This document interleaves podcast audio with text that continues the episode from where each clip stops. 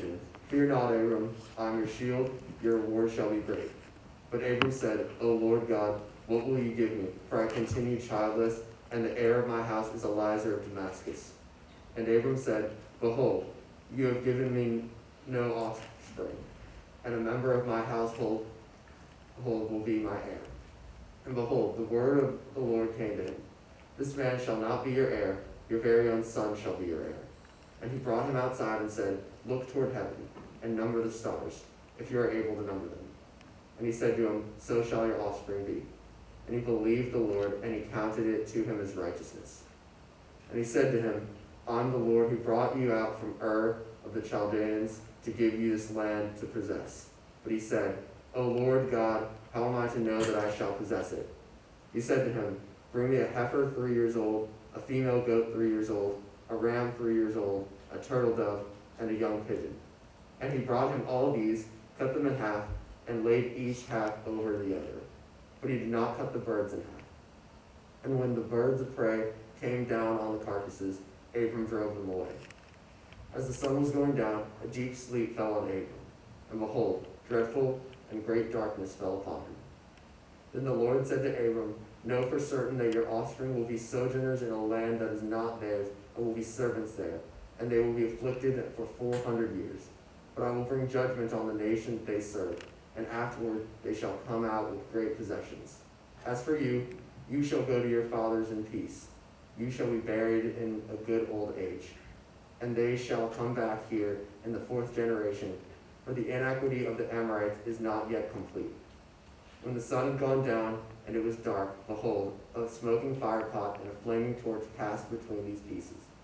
On that day, the Lord made a covenant with Abram, saying, To your offspring I give this land, from the river of Egypt to the great river, the river Euphrates, the land of the Kenites, the Kenizzites, the Kadmonites, the Hittites, the Jebusites, the Rephaim, the Amorites, Canaanites, the Girgashites, and the Jebusites. I had a friend uh, in college who, some of you probably have a friend like this, who they don't know a stranger. Like if you ever walked across campus with this friend, it was like the time of your walk would double because they would just see people they knew, make friends with people they didn't know. And one time we went to a football game, and uh, all of us had tickets uh, a few of our friends didn't, and, and he was one of the friends that did not. And so he ended up uh, sitting outside the stadium and, not surprisingly at all, became really good friends with some people that were tailgating next to us. And sat and watched the whole game with them on TV. And he came up to us afterwards and said, You're not going to believe this. I made friends with this guy. And we're like, No, we will believe that. He's like, No, no, no, not that. Um, but I made friends with this guy, and he is really rich, evidently, and uh, owns a limousine company. And, you know, he, he just, he, he, told me, he said, man, I, really like you a lot, and your friends seem like great guys, and I didn't have a lot of money in college. And, and I'll tell you what, for one of these next home games, I'm, I'm, I'm going to pick up your friends, and I'm going to pick you all up in a stretch limousine and take you out to dinner and take you around town. And so he came and told us this, and we were like, who? Like, who, who is this guy? Like, yeah, his name's Jeff. Okay, uh, what, you know, like, yeah, I'd never been in a stretch limousine before, so we were like, sure, of course. Well, they arranged the time. It was a month later, and uh, as the weekend approached, we just were kind of in disbelief. Like, is this really happening? Like, I, I can't believe you, you made friends with this guy and he made this promise. This seems so strange, and it was strange. Um, the night came that he was supposed to come, and you know it's it's it's getting a little bit later. We're already really skeptical that this is going to happen, uh, but when the time passes that he's supposed to come, uh, the longer we wait, the more we doubt this is going to happen. Uh, the longer we wait, the more questions enter into our heads. Like, were we really dumb to believe this? Uh, were we dumb to get like dressed up and thinking that we're going to like get picked up by a limousine? Truth be told, the guy did show up and we did drive around a limousine, and it was very strange and cool. But the longer that went on, really, we began test- questioning my friend, like, are you pranking us? Is this guy pranking us? Uh, you all have had an experience. You, have been waiting on something, maybe someone's promised you something. The longer you wait, the more questions the more doubts enter into your head. Where we are in Genesis 15, in the passage Dean just read for us, God has made over the top promises to Abram. He's promised him that he would make a great nation out of him. He's promised him a family. He's promised him a land. And we don't know how much time has elapsed between that first promise until now. It's been about five to 10 years. But Abram is waiting, and he's been waiting. And as he continues to wait, more and more questions come into his mind. And, so, what we're going to look at tonight, tonight is such a beautiful and important passage. But, but the way it pictures faith, and this is one of the reasons I love Abram so much, it gives such a realistic picture of what it looks like to have faith and to have questions. What it looks like to experience a season of doubt while at the same time praying to God. And so we're going to look at two things tonight uh, what it looks like to bring our questions to God and God's response to those questions. So let me pray for us real quick. Father, uh, like Abram, uh, there are times where we've had to wait, where we are waiting, even right now, Lord. And sometimes in those seasons, uh, Lord, we question whether or not we can trust you, believe you. Father, tonight, I pray that as we look at this passage, Lord, you would point us to your promises that are certain and eternal and unchanging. We pray all this in Christ's name. Amen. So, how do you respond to over the top promises. Uh, whether that's a promise made by uh, someone you know, or maybe you've seen an advertisement for an over the top promise, or, or maybe even just reading this passage or reading the Bible. Uh, God makes some over the top promises in Scripture. How do you respond to those promises? Even in just the passage we, we read, God makes some alarming statements. He says, I am your shield. Your reward will be very great. I have found in my own heart uh, and in students and people that I meet with that, that we have what, what I've coined the yeah, but syndrome. Like, yes, I hear that promise, but I don't know if I can trust you. Yes, I hear you say that you are a shield. But you know what? I feel pretty vulnerable. Or, or maybe you've heard God promise that He's a just God. And yes, Lord, I know you're just, but, but I see so much injustice. Promises Abram his reward will be very great. He promises that he'll bless him. Lord, I know you're a God that loves to bless, and I hear you say that, but at the same time, I feel alone and I'm hurting and I'm suffering. We hear the promises. Maybe we trust them, maybe we don't, but, but we have that voice in our head yeah, yeah, yeah, but that's not squaring up with what I'm experiencing right now. Abram goes to the exact same thing right here. God begins in verse 1 with a promise I am your, your shield, your reward will be very great. And then immediately Abram says, Yes, but, but God, I still don't have a child. You see, three chapters before in Genesis 12, God promised him that he's going to make a great nation of them, he's going to bless him. And Abram's hearing yet another promise Your reward will be very great. I'm, I'm your shield, I'm going to protect you. And, and, and Abram is wondering what is going on. But Lord, I don't have a child, I don't have an heir. And evidently, there's someone in their camp. You know, there's a group of about 300 of them. Someone named Eliezer of Damascus. Is that supposed to be my heir? No. God says, someone one of your offspring will be your heir.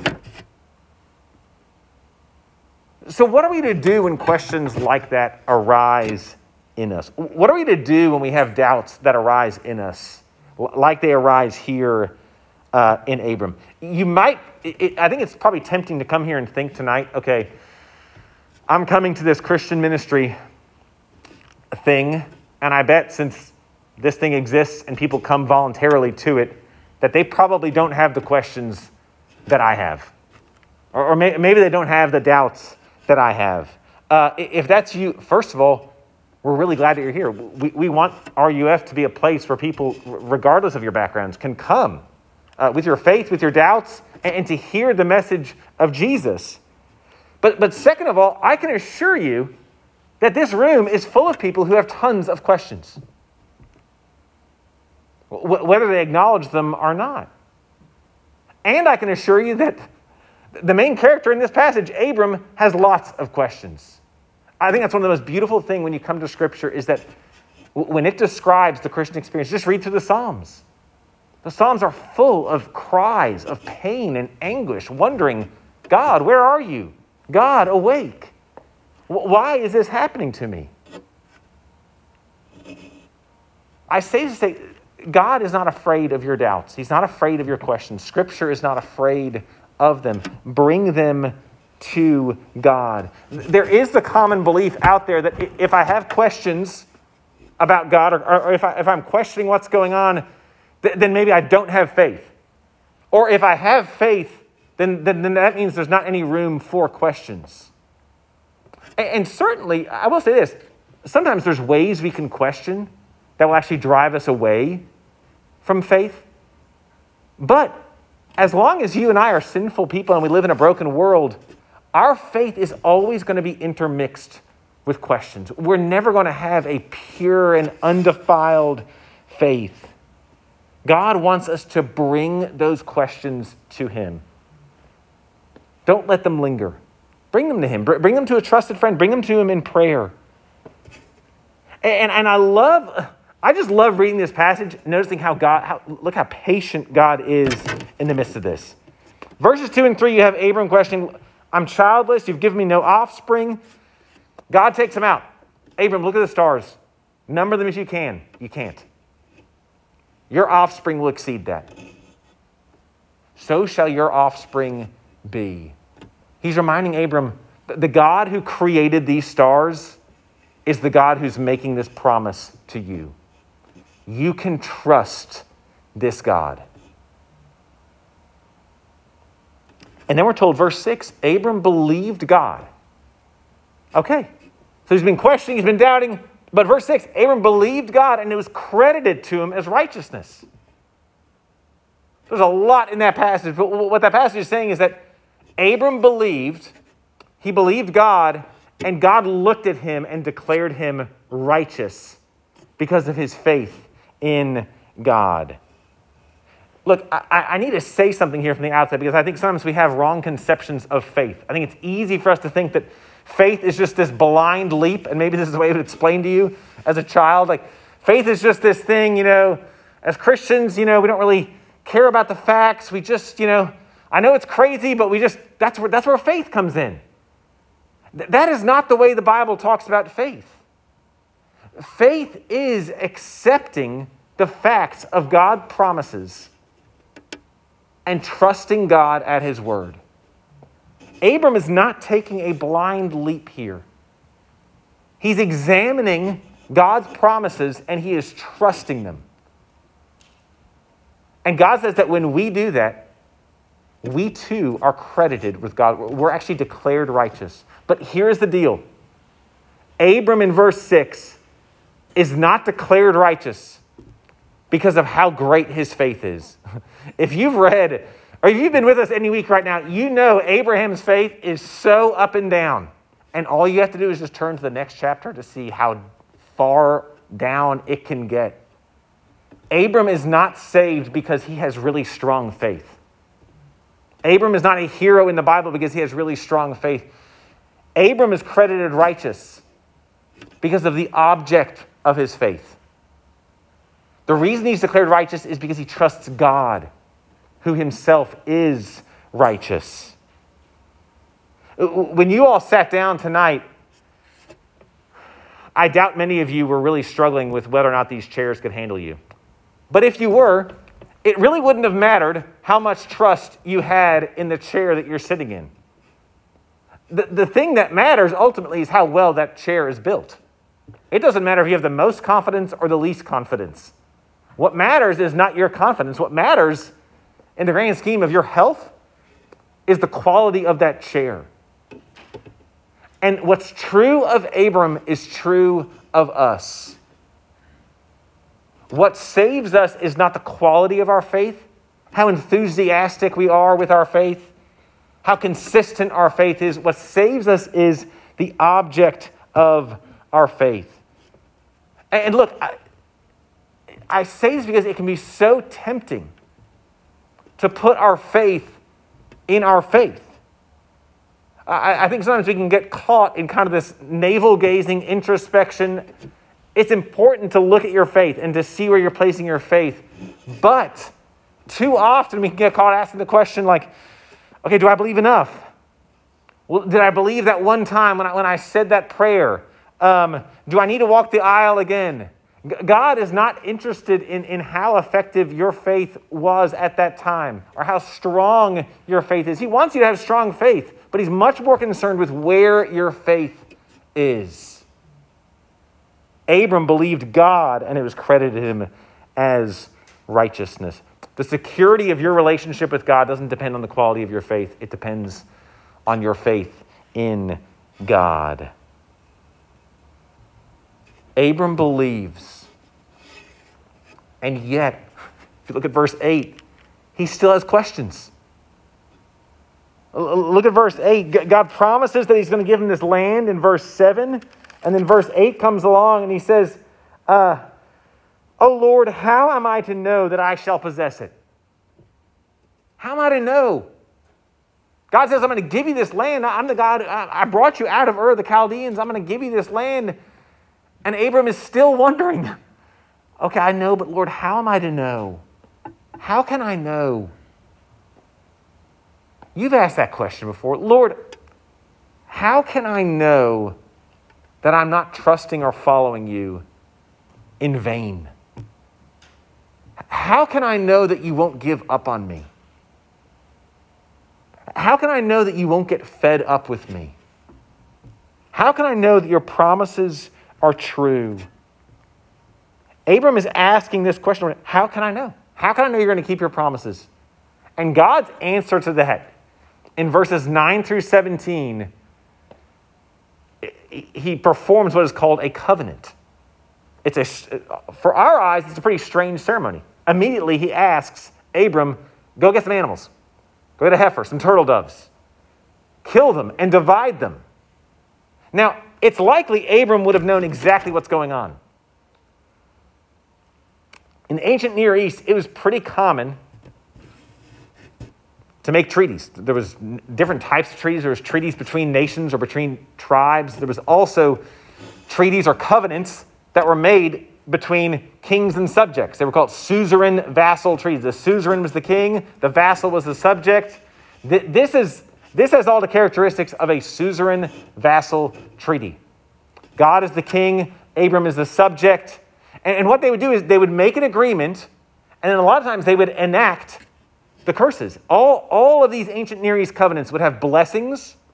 Okay, if, if, if, if you keep your end of the deal and I keep my end of the deal, this is how this will work out. And God's already explained that. I'm going to bless you. I'm your shield. But there would also be curses. And a lot of times in treaties, the curses were actually enacted out. And so this is, what, this is why they're dividing up these animals.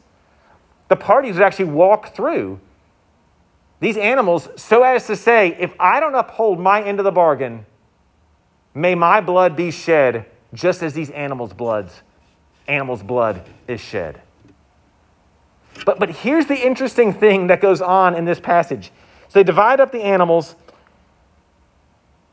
Usually, both parties or the inferior party would just walk through the animals to take on the curses. That does not happen in this passage. You'll notice, look at verse 15. Abram falls asleep. Or verse 12. Verse 12, Abram falls asleep. Verse 17, when it says, When the sun had gone down and it was dark, behold, a smoking fire pot and a flaming torch passed between these pieces. A smoking fire pot and a flaming torch. Where did this come from? Sounds like a scene out of like Harry Potter or something. Uh, what's going on? If you turn over to the next book in the Bible, you'll see that a, in smoke and in fire, God often shows up in these forms throughout the Old Testament. And he's doing so here. Abram does not walk to the pieces. God himself actually walks through these pieces so as to say, I am so committed to keeping my promises to you that I am willing to take on the curses of the failure of this relationship. You understand that? God walks through what Abraham was supposed to walk through. And, and, so God is not only making the promise, He's also saying, if you don't uphold the promise, I'm going to take on the penalty. And that is precisely what you see happen when God comes to earth in Jesus. Jesus comes to earth in order to die for his people. There's not too many times you hear me say this, but I don't think you can fully understand the gospel of Jesus without looking at this passage. Because Jesus' very mission was to come to earth to die for his people. And this is, this is why. Because God has pledged himself to us. And so when Jesus comes, he comes and he is punished. That's why Paul can write in Galatians 3 this is what he says. He says, Christ redeemed us from the curse of the law by becoming a curse for us. For it is written, Curses everyone who hangs on a tree, so that in Christ Jesus the blessing of Abraham might come to the Gentiles so that we might receive the promised Spirit through faith. Do you see what's happening on the cross? On the cross, Jesus is actually receiving the curses of this covenant so that we might receive the blessing. Jesus is actually keeping a promise that was made thousands of years before so that you and I could be blessed so that you and I could actually be in relationship with the Father. I hope that is a great comfort to you because here's what that means that means you can have great security in your relationship with God. Because your relationship with God is determined by Christ's faithfulness. Your relationship with God is determined by Christ undergoing the punishment for yours and my sins. Have you ever considered the fact that, that so much of your insecurity in your relationship with God stems from the fact that you act like you're the person who walks through those pieces? And, and that, that Christ's sacrifice and God's favor is somehow dependent upon your performance. But if this is true, then your security and my security is actually in Christ's performance. And that is good news. That means you and I can actually take a deep breath and give thanks. Because God has fulfilled his promises. Abraham believed God and it was credited to him as righteous. And the same is true of us. We trust God. We trust the God who sent his Son. And because our faith is in him and in his perfect record and in his death on the cross for us, we can be credited as right. We can be looked at and declared, You are good. You are worthy. You are my son and my daughter, and I'm well pleased in you. The hope of the Christian life is not in how committed you are to God. Our great hope in the Christian life is that God is so committed to us that he sent his son to keep his promise to you and to me. And, and so the invitation of this passage is to rest to actually take a deep breath and enjoy God's favor to you in Jesus. It is so easy to live the Christian life or to try and live the Christian life as it is as if it is some sort of hamster wheel of performance. I've got to keep it up. I've got to keep going. I've got to look impressive. I've got to do this. This is an invitation for you to rest and to trust in Christ's work for you and for me. Isn't that the type of Savior you want to live for? Isn't that the type of Savior you can love? The one who will lay his life down for you and for me. Let me pray for us. Father, we come to you tonight, Lord, thankful. We're thankful, Lord, that, that you are a God who keeps your promises.